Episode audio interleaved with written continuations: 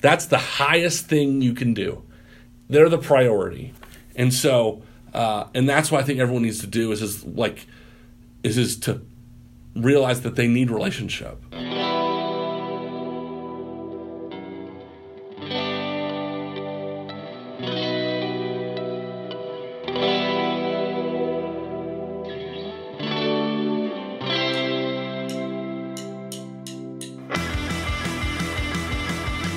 Welcome, everybody. This is the Wichita Live Podcast. I am Landon Huslig, host of the Wichita Live Podcast and curator of the Wichita Life ICT Instagram. What is your first thought when you think of the homeless population in our city? Our guest today is John Gordon, who is the pastor of Neighborhood Fellowship, Orphan Care, and Racial Reconciliation at City Life Church, where he spends a lot of time with the homeless in Wichita. John shares his experience of living with the homeless for a whole week during the summer we discuss his thoughts on panhandlers, relationships, and homeless stereotypes. Please enjoy my conversation with John Gordon. All right, John. Um, welcome to the podcast. Thanks. Thanks for having me. Yeah, of course. Um, just can you tell the listeners a little bit about yourself? Um, I am 33, uh, and I've lived in Wichita for I don't know about half my life, and I've lived in so a conservative community, and I lived in like more liberal Chicago and LA uh, for the other half of my life. And so uh, I've moved around as a pastor's kid, and now as a pastor myself. I'm just kind of you have to move around some, and so I'm comfortable right. just in different environments, and uh, uh that's just. And now I pastor a, a homeless church. Uh, is my primary responsibility, and uh, I a multi ethnic homeless church, and I love it, and I have a lot of fun. Awesome. So cool. And we'll get a little more into that. But um, so you got to Wichita because of your parent or your dad's job and everything. Yeah. So yeah. So yeah. I was born in Chicago, okay. and then my dad he was a professor chaplain at Wheaton College. Okay. In uh, Chicago, and then he became a pastor at First Baptist, which is the church we're in now. Mm-hmm. It's renamed. Uh, and when I was three. Okay. And so then from three to fifteen, I lived here. Oh wow! Okay. And then I and then we went to go suffer for Jesus in Cal- Southern California, and uh, and so th- and that's where I'd call home. Okay. And so I did high school, and right. I went to UCLA. Uh, and so that's where I'd really. So a lot of your old friends are there. Yeah, yeah. Primary years, 15 18. Exactly. Yeah. Just sort of shaped me, formed me, and uh, and then went to Chicago to do inner city ministry and go to graduate school. Oh, cool. Okay. So, uh, and then and then it was the church called uh, my last year of graduate school and asked said hey would you be interested cool. to come here? And it was kind of because you wouldn't expect wichita kansas to have a church that has a, a lao thai congregation hispanic congregation a chinese arabic and then a homeless congregation. Right. and so it's that diversity that brought me here. I would never want to live in wichita again. Right. Uh, like I just wanted a bigger city, but like it's I just felt called. I knew first phone call. I stopped looking for any other job. Wow. And and decided, okay, if I can get this job, I'll do it. That's cool. And I'm we're very happy. We're very happy here in Wichita. We love it. We have a great family. Uh, we could be here. We see we could be here for a long time. Mm-hmm. Um, but again, our my wife and I's hearts are big city. Sure. Uh, but uh, I think that God is using that to kind of solve some of the problems that are more normal in bigger cities mm-hmm. that I'm just around of being around a lot of diversity and stuff like that right. to kind of tackle some of that here. In, oh, definitely. In, uh, yeah, well suited for it. Sure. Yeah. Is your wife from California? My wife is from Atlanta. Okay. So, so in, big city so, as well. Yep, so yep. Cool. Yep. Um, so with your dad being a pastor and uh, professor and everything, did you always see yourself going this route, or?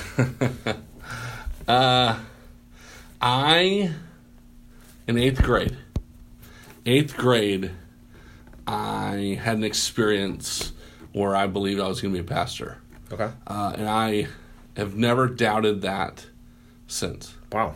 And so that I had. that's pretty early though. Still. Yeah, yeah, it's wild. Yeah. Uh, and so um, there was one moment in my senior year of college uh, where I was like, I was a little scared about moving to Chicago or like this next step, and I maybe had a week or two of just and questioning, am I really supposed to do this? Right.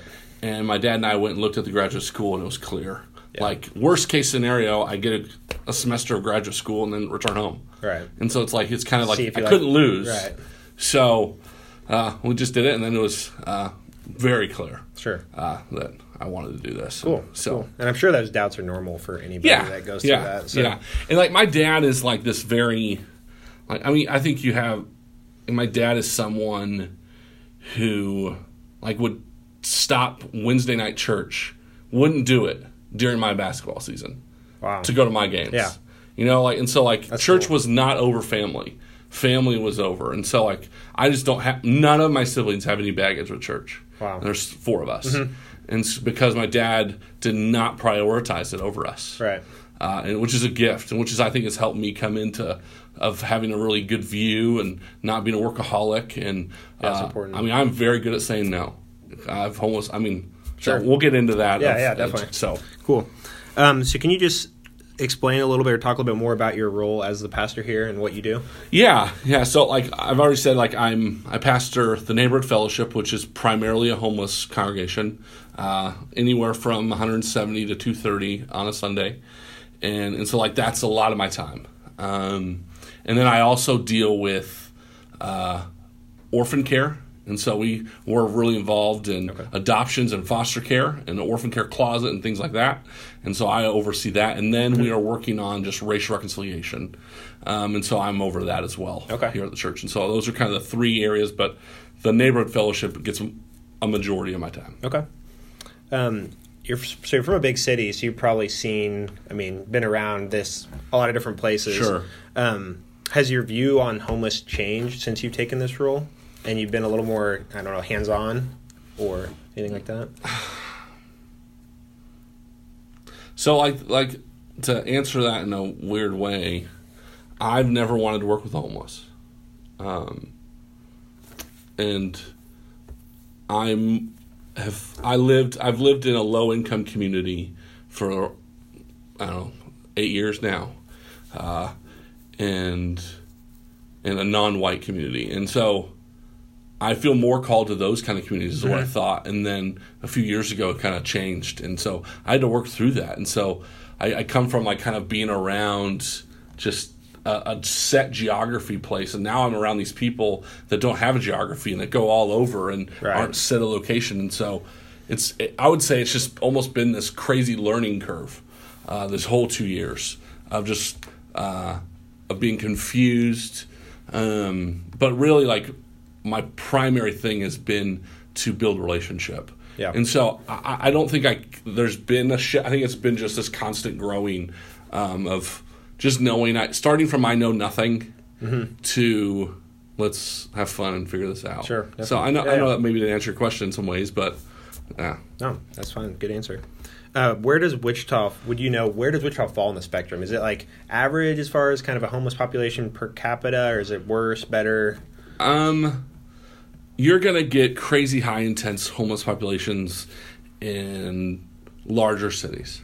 Uh, so L.A. is going crazy right now. It is a r- epidemic type levels. Chicago's big. San Francisco, Hawaii actually has some of the most homeless. Okay, I didn't know that. Yeah, and so so if we want to compare ourselves to those kind of things, no. But if we want to look at Kansas, like we get everyone in Kansas. Everyone Mm-hmm. Right, comes here, and and so and even Kansas City, like they come here because Kansas City's a spread out So city, big, yeah. And so it's and and so Wichita is viewed as a great place for homeless people to be at. Okay. Um, and so, and, and that reputation is getting out there more and more. And so we're seeing more homeless come uh, because our services are, are centered in one location. And, and then also like food is not a problem. Food is not a problem. And so there is food and, and because, and some of that's just everything's in one location. And, and so people know to come there uh, to give sack lunches. Okay. Uh, it's just the kind of the community knows. So it, it's a great place for homeless to be, actually. Okay, that's interesting. Which I've had homeless people chew me, chew me out's not the right word, but get on me that we make this too easy. That we need to stop allowing homeless people to make it and, and be able to be homeless for long periods of time. right. Uh, if they struggled a little more, they might try to Exactly. Yeah. Exactly. And so, and these are homeless people. Speaking of, they're like, um, you know, this isn't me saying that, and so it's just very interesting when you you hear that perspective. Right. Um, yeah, I was looking up a couple of articles just to see if I could find any numbers on that. And there was an article from last year that said um, it's dropped 42% between 2015 and 2017. But I saw another article that was also last year that said it's slightly increased. So I'm sure it's hard with people coming in and how all that works. But Um, my guess would be that the art that who said what is based on whether it was a government. So governments tend to uh, have lower numbers, and so meaning their their definition of homelessness is stricter. And so it reduces the numbers. Where my definition would probably be like if you're sleeping on a homeless ca- on someone's couch mm-hmm. because you have nowhere else to be, that to me that's homeless. yeah, I agree. Where the the s- city of Wichita would not, they would not that's a good classify that. So I think the part of the reason they were talking about how, why it dropped is one of the shelters had recently closed, or not shelter, maybe a food place, something um, had closed, and I think that's they thought it was decreasing because they were able to shut down because they weren't needing to serve as many people. send me that article. I, I'll find it. Yeah, I'll send it to you. It was interesting, but um, so I wanted to. One of the things that stood out was your experience this year Yeah. and then last summer of Yeah. living with the homeless, among the homeless. Yeah. Um, so I kind of just wanted to hear a little bit about that and share that story. I know a lot of the people in our church have heard that, Sure. but outside of that, maybe not heard that. So can you just tell us a little bit about that? Yeah. Uh, be careful. I could go wrong for a while. no, you're fine. Go as long as you want. Uh, let me talk about two years ago, the first time I did it. So is- was this the third year? This is the second year. Okay, this Yeah, is the second okay, year. Okay. Um, the first year was terrifying. It was really scary. It was. Uh, I had. I don't have. A, I'm not a big anxiety. I'm pretty chill, and but it was just messing with me. But it was good, and so I started the day out on a Sunday, and and with nothing. I mean, I, I did not bring any money, no credit cards. Um, I last year I only brought a cell phone, a, f- a flip phone I went and bought that my wife's the only one who had the number, uh, and that was her requirement for me to do it. Okay. Uh, That's funny. yeah, and and so I really tried to live as much. And so one of the first problems I came up with is it was summer, July, really hot, hottest week of the year. Yeah, you picked a great time to Yeah. try it out. and I all of a sudden I didn't have sunscreen. I just realized I it, didn't even think about that. and and I started freaking out. I was like, this whole week is going to be miserable if I don't have sunscreen. Like I I'm not prepared to be outside a lot. Right. And so like I started asking around, and I two people, the homeless community started giving me sunscreen. And so like that's a lot of what I started to see right away is I was just being taken care of. Uh, the generosity was astounding. Uh, within an hour, someone had given me their best sleeping North Face sleeping bag, their own. They'd given it to me so I would have something to sleep on for the week. and so Incredible. uh, and then like one another like that first night, I slept in Naftzger Park, which people know as different names: Hobo Park, Wino Park, uh, on Douglas and St. Francis, I think, is the streets. And so I slept in that park, and so I go to bed, and all of a sudden at one a, I, I wake up, and all of a sudden I hear. and then I'm getting drenched by sprinklers. I mean, I am, I- and I, and I have to grab my stuff and and, and get it uh, because I, I- and and actually someone else came running to, to protect me. And and what I did not know is because I was a pastor, I had people staying up all night to make sure no one messed with me. Wow. I didn't ask that, Right. uh, but I ended up having multiple people throughout the whole week. They did not want anyone to mess with me. That's And awesome. they disagreed. Literally, people disagreed with me sleeping outside. The homeless. They're like, it's too dangerous for you, John. You shouldn't be doing this. They didn't tell me this until like I'm in the middle of it. Right. Uh, so I just had like like stuff like that, like of just people caring for one another. Um, you know, so but isolation, loneliness. Um, It was very lonely. Uh, I remember it was the Paul McCartney concert that week, and I had people people walk by me. I was walking with three other homeless people around eleven o'clock midnight, and I I mean I'm a big dude, and they would not move. I mean it was I've never been treated like this in my life. Wow. They made me move completely. And they and, and when I got done through the big crowd, the homeless guys turned to me and go, Did you see that? I go, Oh, I saw that. So you can get a small taste of what Yes. they deal with every day. and, and and that and that's exactly what is is that like I wasn't saying oh I now understand what homelessness is 'cause Right. I've done a week. It's more I know more today than I did before I did it. and more than 99% of people. Yeah, sure. And so, and, and, and a lot of and a lot of it is it's an empathy exercise. Mm-hmm. It's a it's a it's, an emp- it's an exercise saying me too. Like I get it, like mm-hmm. uh, a little bit, mm-hmm. and and and and it, it's it's the benefits that have come out of it are relationships. Uh, as being a pastor of a homeless, I have. s- I think a pastor has to be friends with the congregation, and because of the power, it was so hard Yeah. to build a friendship. And when I went out on the street, it like all of a sudden they're the expert. They're teaching me what to do in life. And it is a great experience. It just it flips the tables of our relationships and it really helped me build some real true deeper friendships. Right, right. Uh, and that was the same this year as well. Was it? Yeah. Um, so I guess how did this year compare to last year then? Similar time of year, right? Summer stuff? Yeah, I did July both times. Um, last year was a lot of shock, excitement.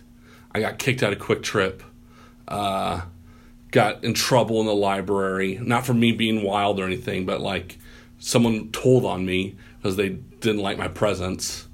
Um, to this year, I didn't have like, the, and, and those were like exciting. And, you know, I panhandled last year. This year, it was so much more relationships based. Like I kind of had some of that, like different. I don't know, uh, like I'd had the shock that was about me. Last year was about me, about me experiencing it. This year was hanging out Okay. as much as possible and building relationships. Um, I mean, actually, this year I met a kid. His name's Levi. I met him at the mission, and it took like through turn of events, like he started living with my intern, and so now like he's off the streets. He's three weeks off of meth, and uh, and so like and I see him regularly now, and so like just building things like that, That's like really cool. um, there's just like multiple stories like that. It was just very different this year. This year, I, I allowed some people uh, to come in uh, and stay with me a little bit. Um, this year, I had different people protecting me. I didn't ask for it, but people. So I had I slept with about five people, and they picked me. I didn't pick them. And they go, "You're coming with me. Like I'll take care of you." Da da da. You know. And so they found me a spot. It was raining first night.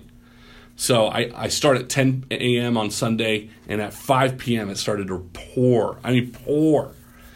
And so we had to switch where we were going to sleep. We already decided, already put our stuff kind of where we were going to sleep, and we had to s- switch it up. Uh, and so like that was very bizarre and just challenging. Oh, okay. And uh, it took us a while to find a spot that was uh, that would work for us. Sure. So- sure. And is that so? Is that mostly in parks then, where they try to find places to sleep, safe, safe places, or just wherever they can? I mean, it, there's so it's interesting. So on storm nights, they know certain places are okay with them sleeping on their porches, Okay. and so they kind of have this some, a gentleman's agreement in some ways. Sure. Uh, that if it's stormy, you can sleep here, and if you clean up your stuff. Right. Uh, and so, so they have some of that. Uh, Riverside Park, plenty of people, but plenty of people just on the sidewalks in downtown, uh, behind corners, um, around the open door. A lot of people sleep. Yep. Um, but but the truth under some bridges and stuff. But the truth is, is it's pretty taboo to ask where people sleep. Right. And so it's, it would kind of be me coming to you and saying, uh, "How much money do you have? How Right. much? What kind of debt are you in?" Like, whoa, how dare you ask that such a personal question? Very personal, yeah. And so, like, it's kind of the same thing that, like, I don't ask that question except the week where I'm living it. I get to because Right. they ask me, "Where'd you sleep?" I was like, "I slept at First and Waco." Right. Which is where I slept most of the time, and so they're like, "Oh, where at First and Waco?" And you know, and like we're just going on Yeah, and dialoguing. And uh, one thing that was really different this year is because I had to sleep on cement this year. So I have sleep apnea, so I have to wear a mask, and I, br- I brought my mask, and that's one of the things I brought. Um, and so I needed outlet and we needed shelter. And so I slept. Uh, they don't know this yet, but Riverwalk Church on Okay. uh, First and Waco. Okay. So sleeping under their entrance. Uh, thank you, Pastor, for if you hear this. uh, and uh, I go to sleep about ten o'clock at night, and I wake up at one in bad pain. Like I'd gotten punched in the kidneys by Mike Tyson. Like it was so painful, and it was really a place I was either I'm either quitting or I'm going to get a blow up mattress. And uh, and so I figured it out, and I went and got a went home, called my wife. Hey, you need to put the blow up mattress on the porch.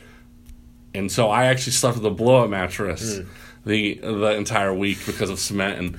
And I mean, I got made fun of for it, you know, like a Couple jabs. Oh yeah, like you can't hang, and all. And then another homeless person would come in and say, "If you had a mattress, you would sleep on it." And they're like, "Oh, that's true. That's true." Yeah. You know, and, and so like it was just kind of this like this is a part of the game, but at the same time, I'm using my privilege Mm-hmm. and part of the game. You know, like that, that's what some person said. He's like, uh, "Well, I mean, if you got the resources to do it, Mm-hmm. do it." I go. Well, I have the resources to go buy a hotel room. like, Right, yeah. like, like- he's like, okay, good point, good point. You do need some false Right. uh, parameters. Yeah. Uh, so That makes sense. Um, how do you pronounce that park's name? Navs- Naftzger. Naftzger, Naftzger. So it's is it currently closed? yes. And so how has that affected the community? Oh, I know radical. that's a big center place for. Oh, it, it, I, I'm I, I, I get angry. I mean, it, it's and and not at, angry at some like not like that. I'm saying the city's wrong in it. It's just I hate to see something disrupt a community. Right. You know, and and I'm not saying they're right in it either. I'm not going to take a stand right now, but. uh but it's drastically affected them. Like where I'll take a stand is is how if when it reopens, how the homeless are treated, Right. type of thing. That's where I'll um, get frustrated or not. But uh, but yeah, like I mean, I've so let, let me just on Sunday, my first year, uh, I got eight eight meals that day on a Sunday. Five of them were in from Naftzger Park. Wow. This year, I only got three meals, two meals. No, three meals. I got three meals. And all of them were set locations that have been running for a long time. Right. Like, and so, and so, like, none of the random, and so, like, last year, the other five came from people pulling up and, and opening up their, their trunks. Um, Wow. And I tried to, like, there, there was aware of where they were, and I tried to go to them because they, like, have to go to different locations. Mm-hmm. And I'd go there, and I, and I would, like, there wouldn't be any food left. Right. Or I'd go to another place and I wouldn't get there in time because it's so challenging to get across But before there was a central location. Uh, Central location. Oh yeah, but also just hanging out. Right. Last year there were so many people. After about seven o'clock at night, there's nothing to do. Everyone Mm-hmm. like goes their separate ways in many ways, except some kind of go and hang out. And that's where I'd go, and I'd have some of my best relational time Mm-hmm. for three, four, five hours. But this year, that was all gone, all of it. No one is hanging out in the same location, and I, I mean, I mean, I, I can't tell you how many people that were that were homeless at one time mm-hmm. loved to come back into the community. So our church, you know, it- 170, 230, half are homeless today, and half are no longer. Wow. But it's the no. They still come. They mm-hmm. still love these people. It's their community. Still. Yeah, and and so, uh, and I think when you take this to a community that doesn't have a place, and you take their place for decades away, I, I, that's huge problems, uh, and and it, it's really sad. Yeah. And, and so, and, it, and the homeless community has not found a solution.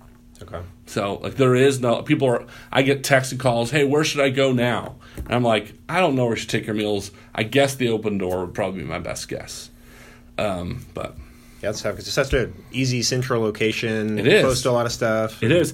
But but it's also like it's it's great location, but it had shade, which is essential, and it had benches in the shade, and had a lot of, and it had like kind of different places that you could hang Yeah. out, and so it's not all one. And so I did hang out in the, ah, it's it's right by Naftzger Park. It's between the two buildings Yeah, yeah. that park, you know what I'm mm-hmm, talking about? I mm-hmm. forgot what it- its name. I hung out there with some people, and all of the people I hung out with aren't homeless. But it was Sunday. They came in to hang out with their community. Hmm. And I got to hang out there with them. But those are the kind of, so like, it's a lot, it's people like that that aren't truly homeless in some ways mm-hmm. that come in to hang out in this epicenter. Um, and so, yeah. Okay. Um, so during your sermon, um, the first one where you talked about it, you had a story about being first in line. Yeah. Um, can you tell that story? Sure, sure. Uh, so, uh, about, Uh, about the prayer. yeah, yeah. So, uh, so at the open door, which the open door is wonderful. It's run by the United Methodists. Um, it's a day shelter, so Monday through Friday. So it opens at seven and closes at five, and they serve a meal, a lunch. And so every uh, uh, every meal they like they hand out tickets, and that's the order that you go in. You know, and I'm a newbie, so I'm going to get at the end. And then right before they're about to do meal, they just go, Pastor, Pastor, can you pray? I was like, sure. And so I prayed, and you know, I have a loud voice, and I yelled and in the prayer, and then he goes, "You get to go front now." You know, and I'm like, "Oh, I'll do Yes, this. Like. I'll take this place of honor." Uh, and so I get to go first, and then everyone else is like, "Man, you're gonna pray every day this week, aren't you?" I go, "Yep." If he gets me in Yeah. front of the line. I a fat guy loves to eat first.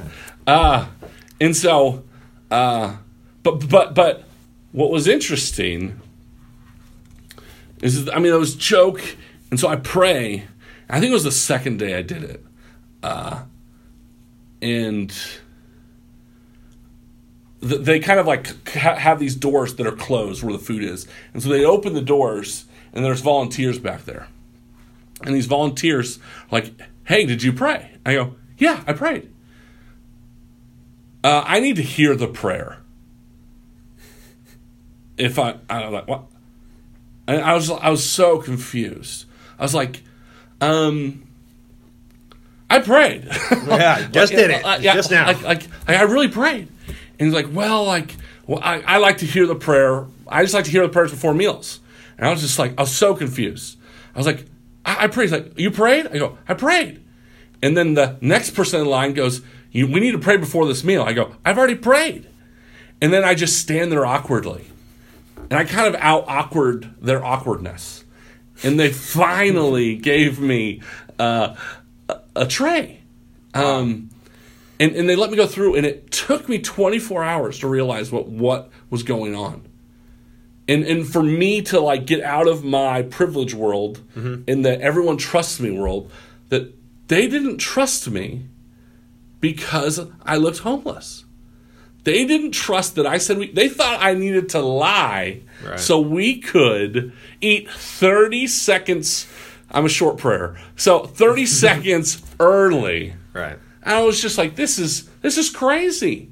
And so it's these stereotypes that like that like this is kind of why I do it. Like as I learn stuff like that, what would it like what would it look like to be in their shoes? And uh, so I live in a in a in a um, uh, diverse, under resourced community. And some of the reason why I do that is so that I can say it's not their problems, mm-hmm. it's our problems. It's my it's our. I'm a part of the problems. It's it's my kid's school. It's my kid's streets. It's Right. and so rather than just like I'm the savior coming to help them, it's no like no, we've got to do this. And and that's to some extent like that what happens that week is is it's like, man, we were treated this way. Yeah. Can you believe that? Like people should not like come on. Right. You know, and so it, that's one of the gifts. But again, it like builds that trust because then I talk about it with some people. Man, I can't. Did you see that? I go, I can't. That happens to you guys all the time, doesn't it? Mm-hmm. Yep. And All you can say we, not being in that position, but it means something more we when you've been through it with them. absolutely, absolutely. They, they. I mean, I, I get people. I mean, it's they. People come up and cry Like, I can't believe you do this. I can't believe you would choose to go away from your family for a whole week and come and hang out with us. And uh, and I go like, it's not a sacrifice. It's a get. Like this is easier than watching my kids at home. like you know, like this is like I get to play cards, like Hang out. uh, hang out, have great conversation, which I I love people, um, and and so it's just uh, it was a gift. It really it really that's what I've come to so see with the homeless is they're just such beautiful people and with great stories and they're just so fun to be around. And I don't think enough people see that side of. And I agree. I agree. And, and and and I think that like so much of I I think when what I've noticed in my life, let me just speak from there. When I'm afraid of uh, that I might be in danger, 90 to 95% of the time it's ignorance of why I feel that way. It's I'm really not in danger. It's just that I don't understand how to put all the data together, and and it's new and scary, and and so I feel like I'm unsafe. And then I start to write narratives of that person. Uh, the truth is, homeless people, yeah, there's some statistics of crime. Sure, sure, sure. But if you if you're not involved in doing those illegal activities or like stealing from them, mm-hmm. they're not going to punch you or get in a fight with you. Right. Like, it's just not going to happen. And so like that's the thing is is that it's it's and I and I've lived in Chicago in these communities where it's like a lot more dangerous. Yeah. And like it's it's if you're involved in that, if you're not, like that it's just like the worst that's gonna happen is they're gonna take my wallet. I don't care like Right. whatever. Um and, and so I just think a lot more people need to like it's learning street smarts. It's learning how to be smart in certain situations, and uh, that's a lot of what I've had to learn. Um, and I've been, uh, I mean, I've had moments in Chicago and with the homeless that like I, I mean, my blood is I, I I'm confused about what's going on, and and uh, all of my body's so alert, and I have to, my mind has to say, calm down. You don't know the facts, and I have to calm my body down. And it's challenging. It's hard. Yeah, I can imagine. Uh, but it's essential, I think. Yeah. Um, so another thing you've kind of learned this last go around was that one of the big things that's missing in our community and probably other communities, um, but is that there's no women specific shelter. Yeah. And you saw some of the stuff that they went through. Can you touch on that a little bit? Sure. Uh, there's there's a women's shelter in the winter, Okay. uh, but during the rest of the year, there's not. Um, until five months of a shelter and seven months no shelter. Um, what I've described it is that I've had to confess um, overlooking uh, the way these women are being treated. That that I, I knew it was going down, but like didn't know or just didn't see a solution. Like how do I solve a hundred women's like problem of being assaulted? Right. uh, as one person. And so, um, but the truth is, is that if we opened a shelter, w- women would have an avenue where they could not have to have a man to protect them. Right. Uh, and so, I didn't run into one woman this week that had not been assaulted. One. That's terrible. Uh, and I literally saw three instances in a week where the uh, assault had happened within 30 minutes and the lady was having a breakdown. Oh my gosh. And and, and it's through and and so what I'm trying to do right now is I'm trying to we're trying to start a shelter, a women's shelter, uh, and I'm working really hard at trying to do that, um, and I just can't look away anymore. And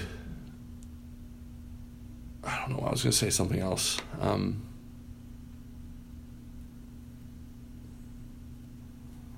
I don't remember. What's the biggest obstacle for us or somebody else from starting that? Is it just money, time, volunteers? I think it depends on. I think all of those. Yeah. Um, I think there's a thing in all. Like right now, what's stopping me? I wanted to start September 1st, Mm-hmm. and what I think the challenge of doing that, it's it's making make probably gonna make it so it can't happen. That I'm gonna get the no is this liability, Sure. um, and which is a real, which is real Yeah. um, and and that we couldn't get insurance fast enough, Gotcha. uh, and, and so it's just all these things just take time and planning Mm-hmm. um, to then also build it up like because you can try to do a good thing and by doing it fast you can actually hurt people and uh, but I I- I believe we could do it, but it would have to take a lot of risk on Yeah. and um, and as the justice dude, of course, I want to do it, but there's the other side. Right. But I mean, like one of the one of the biggest challenges is the questions I don't have answered. Is is when you have a population where a s- sexual assault is so regular, like well, there are there are effects of assault. Mm-hmm. It affects it affects you, and so there's this community that's really been affected, and is is the least predictable in the homeless. Right. You know, of like of they need to really feel safe and trust. Like that, I got told by women, homeless women this week when I was asking them. They said, "Don't you dare ask for their first and last name. If you ask for their last name, they won't give it to you. Like they don't trust. Like, and so there's just so it's a challenging population. And so the qu- questions is is do you need like a social worker that's mm-hmm. licensed and being paid? Is volunteers enough? Can you do it with just volunteers? And Right. I don't know the answer to that question yet. Yeah. It's not as easy as just throwing a couple beds It's up not. and- it's yeah. not. And especially when you're talking, you know, up closer to 30 people Yeah. and personalities. Um, you know, and so yeah, so it's so but I I I don't think money would have been the problem. Mm-hmm. I think I basically had enough people to already that's told me we'll Mm-hmm. cover it, uh, and so I don't think money was a problem. Um, I think creating a five hundred one c three that's separate that protects um, us, and then also um, are there zoning and all those kind of things and dealing with that, and so Okay. Um, so I guess one of the main interactions a lot of people probably have with homeless people potentially is like a panhandler on the corner by Walmart or Sure. downtown or wherever. Um, and so you have some experience doing that, and as well as talking to these people. So I guess what is your what would be your comment to somebody that says, "Why would I give this person five dollars? They're just going to go spend it on booze or drugs." Sure. Ah, that's a one.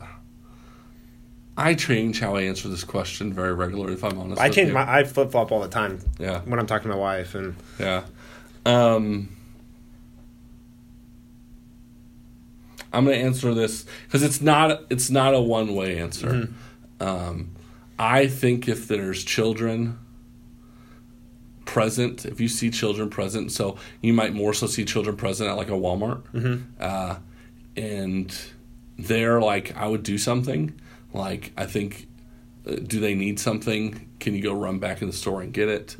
Um, even if someone's at- asking if Walmart asks for five dollars, go in and get it. Uh, it's possible they could return it and buy something with, but like, uh, okay, like Right. I've had to wrestle with. I used to be someone who said no, don't give anything, and I was reading Tim Keller, uh, a pastor in New York, um, and he said he just has this quote of how much has God given me that I have misstewarded sure, that's a really good way to look at it. and and if if he's so loving that he'll allow me to missteward things, why do I think I can't give someone love, money, a gift, Right. and allow them to misuse it? And so I think it's like this over fear at times of I don't want to be taken advantage of. Yeah. Uh, and it's almost your own issues and your own junk preventing you to do that. Mm-hmm. Um, I have to deal with that a lot, um, a lot, and I can get to that later. Like, I mean, uh, quick side, like, so I literally had someone text. I had someone text me this week, uh, Monday, all caps. I will be homeless if this doesn't stop. And if if you had a friend text you that, that's level nine, level ten stuff. Right. It came in as a level two to me. I I was like, I have a hundred people in my life that are like that.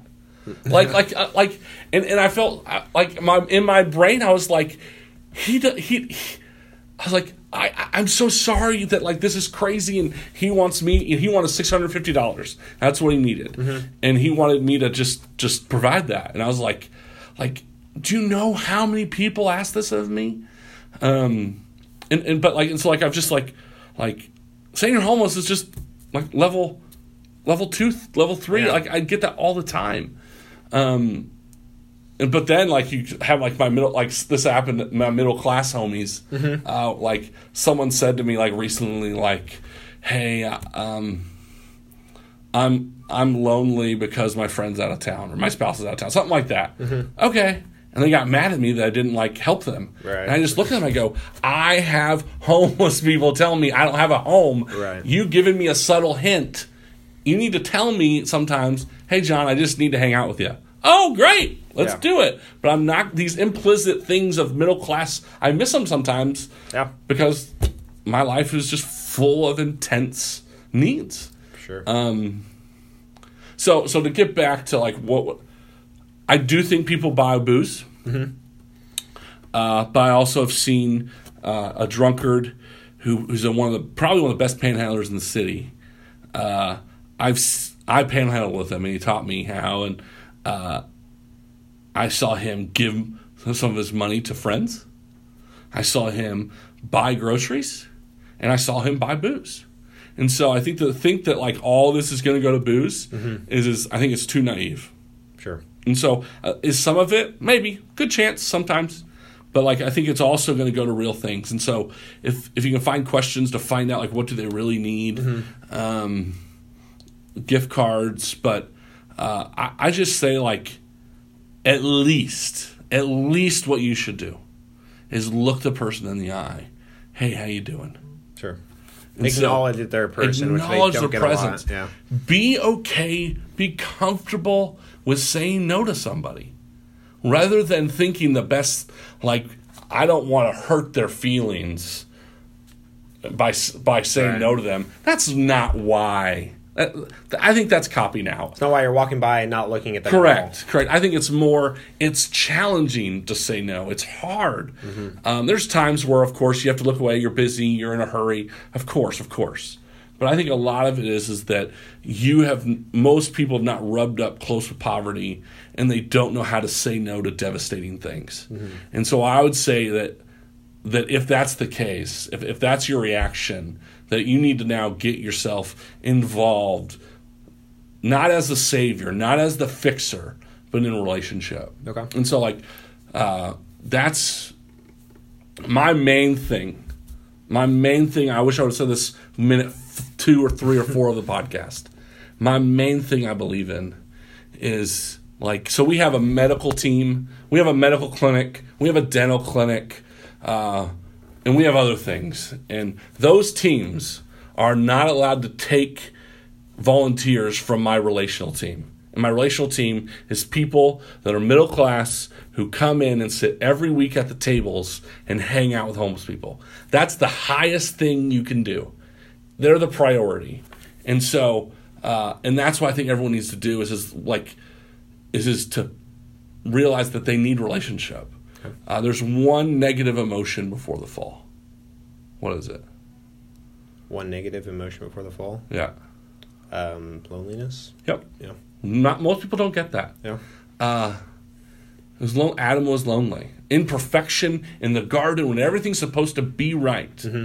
Adam was lonely. And my argument is, is that loneliness is the deepest heartache of humanity.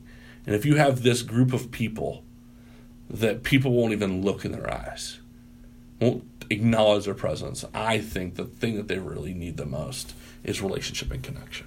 So if you can give that, give your time, which is in many ways more valuable than five dollars Sure. for for people. Just talk to them for ten minutes. That's what I would tell people to do.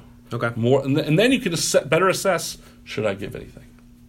All right. That's awesome. That ties right in the next one. How? What would be the best way to help? So I think that's That's it right that's it. That's it. Is relation like get to know somebody. Hmm.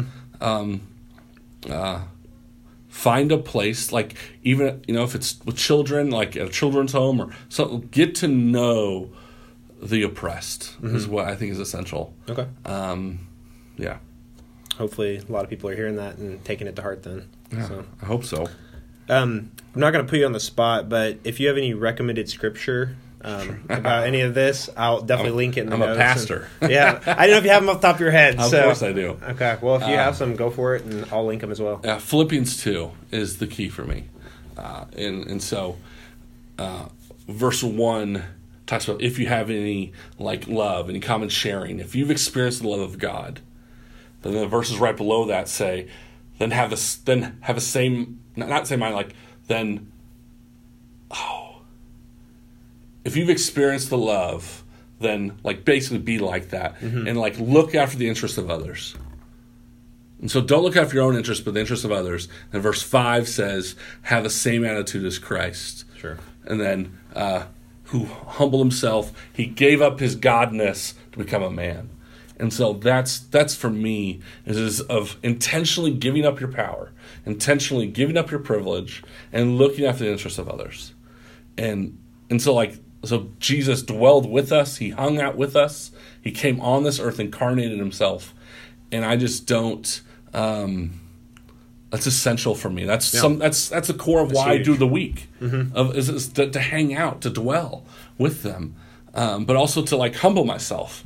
I'm giving up my power. I'm giving up my privilege, and uh, not that I'm Jesus, but like I'm trying to model and be like Right, him. We're supposed to be like him. Yeah. So So that's kind of what that's that's the one of the biggest for me, and I teach on it at least I preach on it at least once a year with the neighborhood fellowship.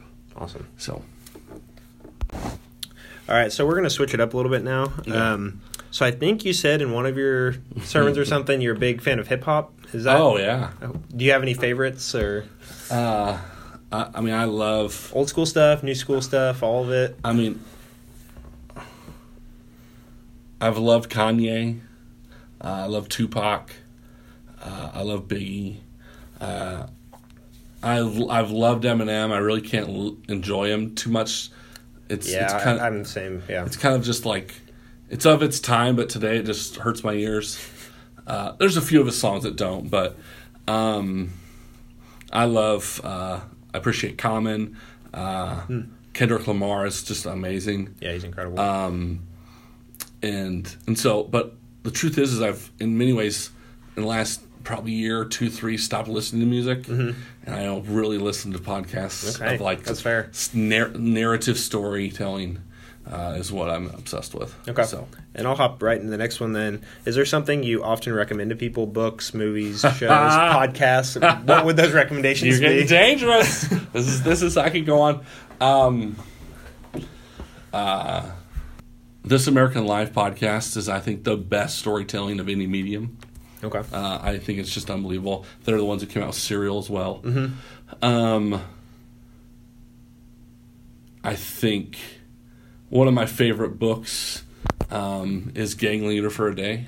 Okay. uh, I have not read that one. Yeah, it's it comes uh, Freakonomics. It's one of the chapters Oh, from yeah. Freakonomics. Okay, um, maybe. Yeah. Yeah, you probably remember Yeah, one of the stories. Hmm. Um, uh, Emperor of Maladies. It's a history of biography of cancer. Uh, it's just fantastic. Uh, one of my favorite favorite books I recommend is Columbine. Okay. Uh, a book that studies Columbine. It breaks. There's a lot of myths that happen through the media that are not true. Mm-hmm. Like the trench coat mafia is not real. It's a complete I, fake. I've thing. heard about that, and yeah, I didn't Yeah. know any better. So and so, and so like so it's just stuff it's just a fantastic book um but but you know i yeah I, I love i love tv i love books i love to read and so i mean i can go on and on and on I'll link So- all the ones you talked about, though, Cool. for sure. Let people get into those. Um, what is your morning routine like, and how did, if you have one, and how did you get into that? uh, i hate that question um right now my routine is uh, i'm not a morning person i hate the morning okay. and I have been changing. I've had to change since the union, especially. Mm-hmm. Um, and so right now I get up about 5.50, 6 o'clock, and I go to the Y. Mhm. And Monday through Friday, and I work out for an hour or 2 Mhm. It's been like two. Today was two hours, and It's a long was- time. Uh, it, it's. I basically have two of my closest friends. I'm trying to get healthy, and they they they choose. It's, I'm not in control. they're like, and so today Ben Davis was like, Oh yeah, uh, Ben Davis. And it was it was two hours, and uh, I was dead, and uh, so so I do that, and then take a shower, and then head over here, um, and then I, I work sometimes in the nights, Mm-hmm. uh, and so uh, it's just, but that's usually my routine. Okay, cool. Um, do you have a favorite failure in any aspect of your life, whether it's school, work, family, whatever it is? I steal a lot of these questions from some of the other podcasts I listen to. So I really love that question. Um, I used to do stand up comedy, did you really? um, and I love failing in comedy. Okay. I love really bombing. It's a lot of fun. Uh, just to like have it say something and it doesn't work and it just crickets and you thought it would. Yeah. And then you get to realize why did you think it would? What didn't come across? Uh, what character are you portraying? And that the, the, the character doesn't make sense. It wasn't explicit or it's just not funny. And so I love I love to bomb that way. It, it teaches it's taught me a lot. Um, That's that's terrifying to me. Thinking about trying to do that. I'm not much of a public speaker, so trying to do that and then just not getting that reaction would be that'd be really hard. but but like but this is the beauty is that Chris Rock Yeah. still bombs today. Yeah.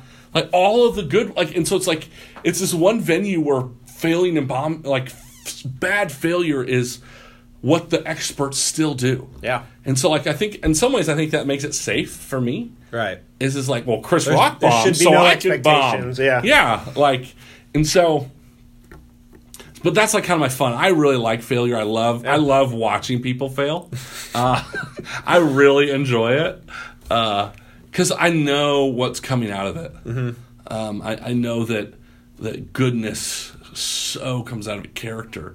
Um, for me, this is very personal, but like one of the be- the best failure in my life is is I had uh, I, w- I knew I wanted to be a pastor and in college and and I had premarital sex. And and so coming to this place of doing that let me see that I could do anything I could do any sin. And and it, and it really made me like work through who I am because I remember I want to be a pastor since Right. eighth grade, and so like I have like eighth grade on, you know, not gone far, too far with women, mm-hmm. not drank, not smoked weed. I mean nothing. Right. Don't cuss. Like I'm the good kid, you know. And then I come in middle of college.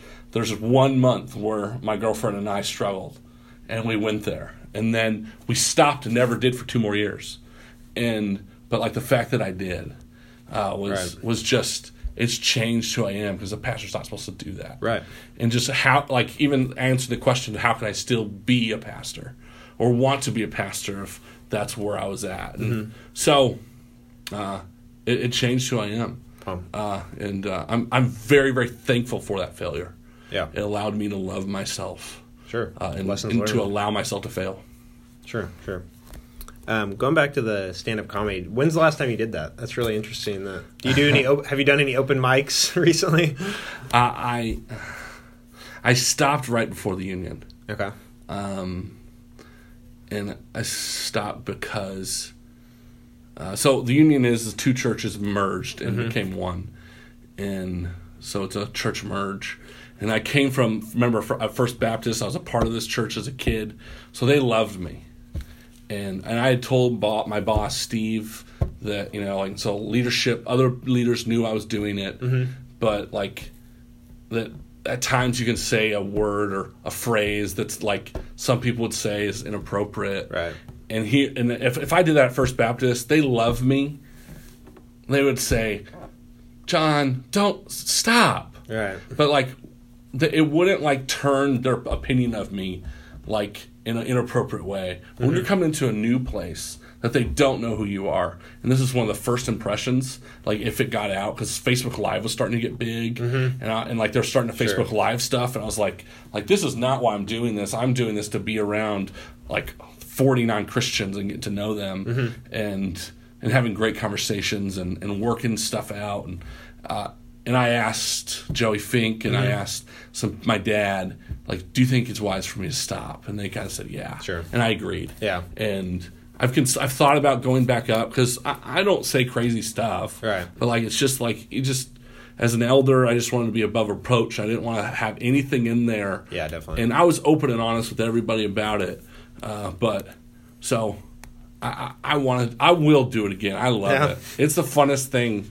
Uh, so I don't know if you've heard my sermon the other day. I think you did. Yeah, yeah. So that guy who I I started telling a story, mm-hmm. Yeah, and yeah. he told the he back. told the punchline Yeah, yeah. of my story and ruined my entire story because I preached twice, and, and and I was just like, you just ruined my punchline, and like not just of a joke of a story, and so.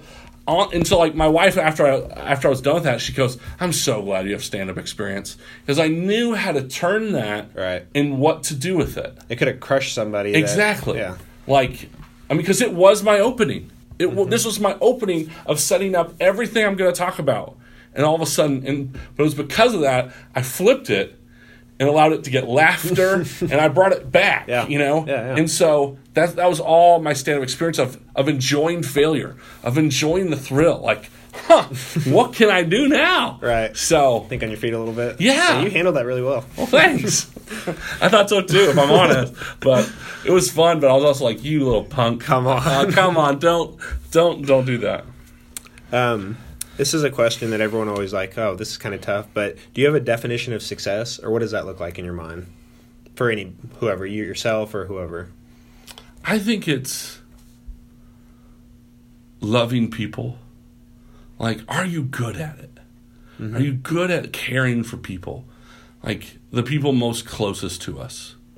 Um, I think we, you know, we all struggle about injustice and, and, and like we get r- revved up about it.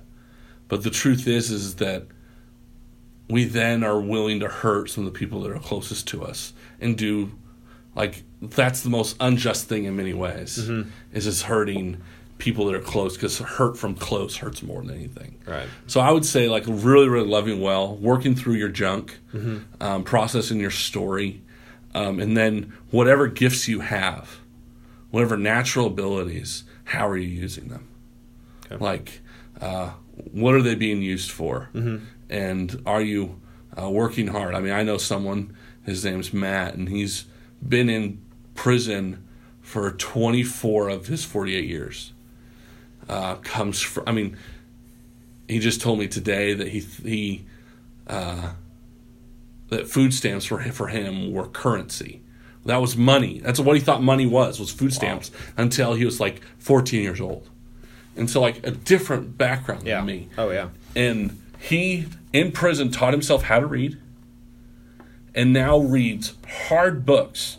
He's read books that i don't want to read because the old english is so challenging and annoying. He taught himself how to read in prison and now reads these things four to five times to get them but he's doing the work. Yeah. and, and like, and like i'm just so impr- I'm, I'm so impressed with the guy. uh, and and so it's like that like uh, like what are you doing with your story with who you are Mm-hmm. uh, i don't i don't believe in comparing i don't think success has anything to do with comparing yourself to someone else That's big. Yeah, definitely. uh, i think it's really about like who are you what are your abilities what's your capacity and what are you doing with it Mm-hmm. um, and and how, how are you loving people so That's awesome. Um, do you have a life motto you live by, or what's the best advice you've received? Does anything pop pop in your head? uh, i don't know i mean it would be philippians 2 Okay. uh, look after the interests of others Yeah, definitely. um, uh, yeah, Hmm? yeah, I think That's, fine. That's yeah. perfect. Um, is there a habit you've developed over the past couple of years um, that's most improved your life? Uh, yeah, uh, I go to I try to go to bed at the same time every night. Yeah. I struggle with shutting my brain down, Yeah. um, and so I try to go to bed and wake up at the same time every day. And in that, I've seen a lot of other things find balance because I I'm ADHD. I love long stretches, and so and I love uh, I love the late at night, but I just can't do that. Yeah. and so I've seen that just kind of recalibrate naturally and curve curb uh, some of my impulsivity uh, in in a very helpful way. Do you have a good way to wind down at night then to kind of settle your brain reading or anything? Uh, Monday through Thursday, I read. mm-hmm. I try to read. I've been doing. I haven't been doing great in the last month, but I try to read uh, until my brain can't anymore. Mm-hmm. And and most of the time that'll put me. I'll go to bed, and and then Friday through Sunday I allow myself to watch TV at night. Okay. And and so I need about an hour to myself. Mm-hmm. Uh, so my wife goes to bed about an hour before I do, and if I'm not by myself, I I, I won't be. I'll stay up later. Sure. And so I just I so I need something. It's either TV or a book, Mhm. and I just depending on which day is what. Cool. Uh, that is. Um, what's your favorite part of Wichita or a hidden gem that some people might not know about? One of my favorite parts of Wichita is the YMCA water parks Mm-hmm. uh, with my family. We go there every Wednesday um, in the summer because the heat is so bad. so it's just a it's and uh, we already have a membership, so it's like Yeah. this free extra gift. Um, I love College Hill. I Mhm. love uh, Riverside area uh, a lot, and I love the downtown area. Um, a gem. Asia Cafe on Woodlawn and Central, I think, is the best Asian food in Wichita. Okay. It's one of the. It's. I live pretty close to that, so I'll have to go try it out. Fantastic. Uh, Cafe Asia, I think is what it's called. Okay. Yeah, I've seen the sign. I've just never been there. Oh, it's so Okay, good. I'll have to so try that. good. Um, is there anything you wish Wichita had that it doesn't, or anything specific part you'd improve about Wichita? Uh, yes. Um, oh, a last hidden gem would be uh, Jack's Coffee Shop Okay. on the Also south haven't been there. side. It's uh, it's not owned by Jack, and it's not. They don't serve coffee, and uh, it's Would have fooled me. some people think it's the best burger in Wichita. It's a burger about the size of a plate, Oh wow. and I mean it's a hole in the wall, and it, it will wreck you, but it is good. I'm gonna have to try that then. I actually took my dad there, and he had a heart attack that night. That's a good endorsement. Put that up on the wall. I know, I know. So I don't really go there much anymore because of that, but uh, it's really good. Okay. Let's keep that in mind. Uh, improve Wichita. Um, yes, yes, yes, yes. A lot. Um, I think uh, I would like Wichita State to become more of an academic powerhouse. Mhm. I think that if it can become uh, a really think tank of academics with PhDs and really working hard at that, I think that that I think that could change the whole culture of this city. Yeah. Um, and so I would just want us to see poor in Wichita State, poor in Wichita State. Um, and so like kind of kind of become a bigger college town. Yeah. almost. I agree. Definitely. Um, and so uh, I think we need to do whatever we can to keep our basketball team, like whatever it takes. Give uh, Marshall whatever he wants Yes, to stick around. exactly. Uh, I wish football would work. I never think. I don't think it will. Uh, but I think that's some of like the, the thing. I think. I think that needs to be built up to another level. I agree. Definitely. Um, and then I think just people need to be more creative yeah. and cr- create their own culture. Uh, I think we need a lot like uh, make Wichita weird. Like we Yeah. need we need some of that. We need our young people to to have restaurants and businesses that are more out of passion projects than like to make mass amounts of money. Right. Not that they can't Yeah, make no, that they can't make their money and like survive and make a hundred grand profit or anything like that. But Right. just like it's not. Not chasing the money. Yeah, yeah. It's it's for I love being a chef Right. uh, type of thing. So Cool. Cool. Um, what does Wichita mean to you? Wichita. It's a place that takes a while for you to love it. Mhm. Uh, and once you do, it's which I'm at. I, I love Wichita. I mean, I do. I mean, I know I made the opposite claim in the beginning, but I really do like this city and appreciate it. Um, like I said, we could be here for a very long time. Um,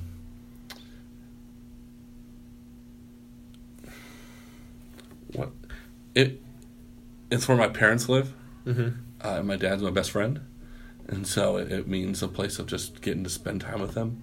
Um, it's a place where uh, I feel like rent is cheap, it's affordable to live, and there's good people, and I have great relationships. Mhm. It, my relationships is what that's how I'd edit it. Yeah. relationships is what Yeah. Wichita means to me.